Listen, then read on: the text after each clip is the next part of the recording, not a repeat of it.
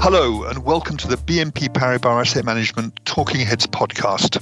Every week, Talking Heads brings you in depth insights on the topics that really matter to investors. We continue to analyze everything through the lens of sustainability, which we know is more important than ever in a rapidly changing world. I'm Andrew Craig. Today, I'm joined by Agne Rackauskaite from Impax Asset Management.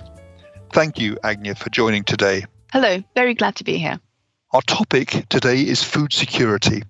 Now, as we're all very well aware, the huge upswing in inflation that we've seen in many economies this year has been driven by energy prices and by food prices. The war in the Ukraine has led to uh, severe tensions with regard to supplies of commodities uh, and foodstuffs for the global markets and is putting food supply chains in particular under stress and raising the issue of food security uh, on the uh, agenda for investors and for economists. There are other factors, though, which are also uh, very much uh, in play with regard to food security. This is our topic today, so let's get on. Agne will talk us through some of the issues. Ever since the invasion of Ukraine in the February of this year, food has been in the news daily. But food shortages aren't the only threat facing us. Can you talk to me, please, a little bit about some of the challenges that are facing the, the food supply chain? You're right. Today, the food and agriculture sector is facing a number of very important sustainability challenges. Firstly, global demographics are changing. The global population is expected to reach 10 billion people by 2050, which is an increase of about 25%. That said, we'll need to produce about 50% more food between now and then. Not only will there be more mouths to feed, but typically, as people accumulate more wealth, particularly in the emerging markets, they tend to consume more calories per capita. And those additional calories tend to come from animal proteins, which are very resource intensive. 14.5% of global greenhouse gas emissions come from livestock production, mostly attributed to deforestation, where natural forests are converted to produce crops for feed. But as well as that, beef and dairy cattle emit methane during the digestion process. Climate change is another major issue threatening the production of agricultural products. Climatic shocks and extreme weather are double what they used to be 20 years ago. This has meant that in many geographies, the agricultural regions have either changed or shrunk altogether. For farmers, this ultimately means lower yields. Another important challenge is pollution and environmental degradation. The production of food is already incredibly resource intensive. It uses vast amounts of water, land, fertilizer, and crop protection chemicals. So, if we are to increase food production by 50%, the strain on natural resources will become even greater. And another major challenge is food waste. About a third of all food is wasted globally, whether it's crops rotting on farms, food that gets damaged during transportation, or food that is thrown away by supermarkets or by consumers.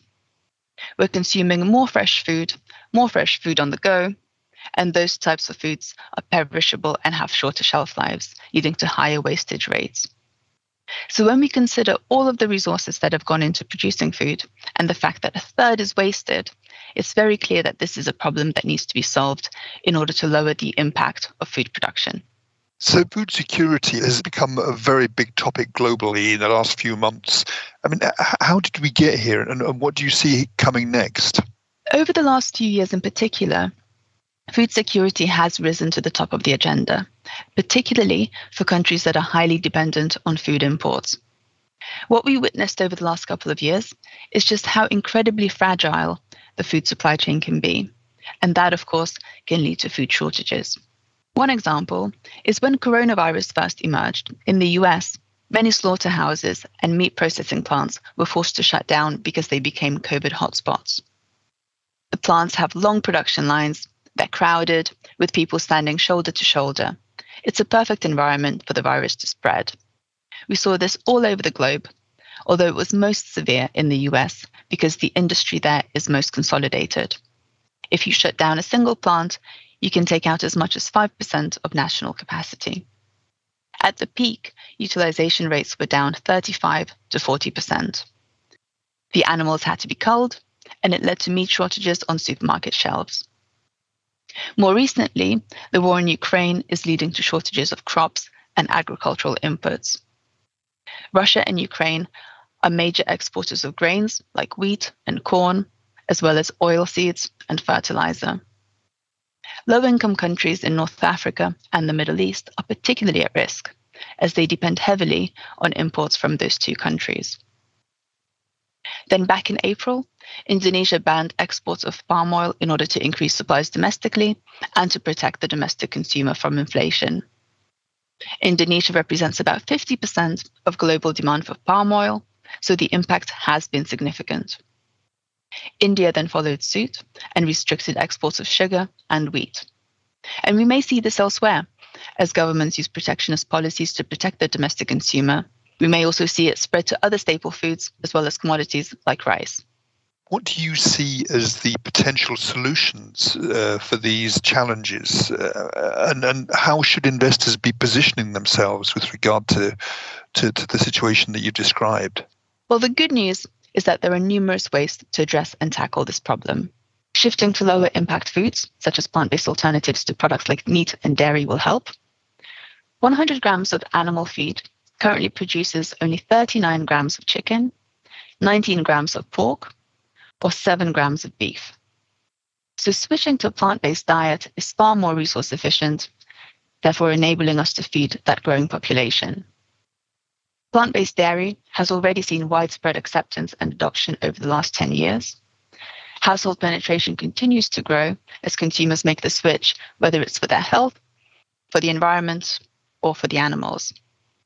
The plant based meat market is much earlier stage, but it is also growing quickly. That particular market used to be very niche, limited only to vegans and vegetarians. There was very little innovation in this space, and the quality of the product was quite poor. What's different now is that the product is becoming mainstream, and that's being driven in part by greater consumer awareness and engagement. As the addressable market grows, we're seeing more product development. Products have better taste and nutritional profiles. We're also seeing a strategic change to the way that the products are being merchandised in store, away from slower moving frozen and specialty aisles and into fresh meat aisles. All of those things together are helping to launch the product into the mainstream. I also mentioned food waste as a major challenge. Food is lost along various parts along the value chain, and therefore solutions exist along multiple parts of the value chain. This could be natural food ingredients, which help to extend the shelf life of highly perishable foods, or packaging, which helps to keep food fresh for longer over longer distances. But another interesting example is investing in better supply chain logistics. For instance, grain handling or cold chain storage equipment.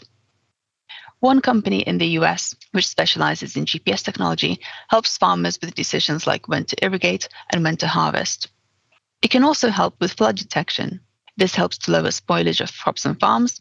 And when we reduce food waste in the supply chain, we're ensuring that more of it reaches the end consumer. And finally, the pandemic highlighted that those companies that have more control over their supply chains, those that are vertically integrated, fared a lot better. So as we look ahead, we would expect a few main changes. The key thing is going to be ensuring supply chain resilience to prevent any further breakdowns of food supply chains. So we would expect to see companies invest in vertical integration. And then similarly, another solution is for supply chains to become more local Meal kit delivery companies have a unique business model where they source products directly from farmers and deliver those ingredients direct to consumers, therefore bypassing the wholesaler and the retailer. Ingredients that they source are typically seasonal and mostly local. This provides them with a competitive advantage as it leaves them less reliant on trade flows and any further disruptions that we may experience.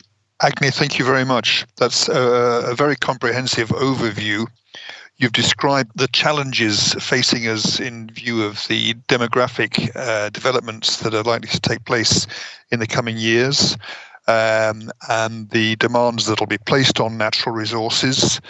uh, exacerbated by the fact that uh, huge amounts of food is wasted. Um, and that we have these uh, fragile supply chains. Um, but as you've mentioned, there are uh, potential solutions um, as populations shift to a more plant based diet. Uh, that will uh, relieve some of the tensions that are caused by the relatively inefficient use of meat and dairy products. A better supply chain logistics and new technologies will also facilitate the evolution of supply chains and improving food security. Thank you very much for joining us today. That was an extremely interesting contribution. Thank you. Thank you very much. Well, that's all we have time for today. If you would like more information, please reach out to your BNP Paribas Asset Management contact or check out our Investors Corner blog for more analysis.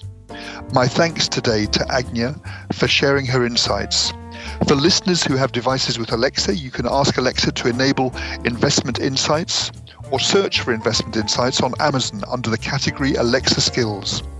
If you like Talking Heads, leave us a positive review and a nice rating. We recommend subscribing to Talking Heads on your favorite podcast channel. You'll receive your podcast episodes every Monday morning.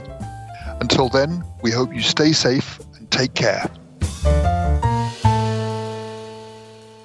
This podcast presentation includes a discussion on current market events and is not intended as investment advice or an offer of products or services by BNP Paribas Asset Management. Please keep in mind that the information and analysis in this presentation is only current as of the publication date.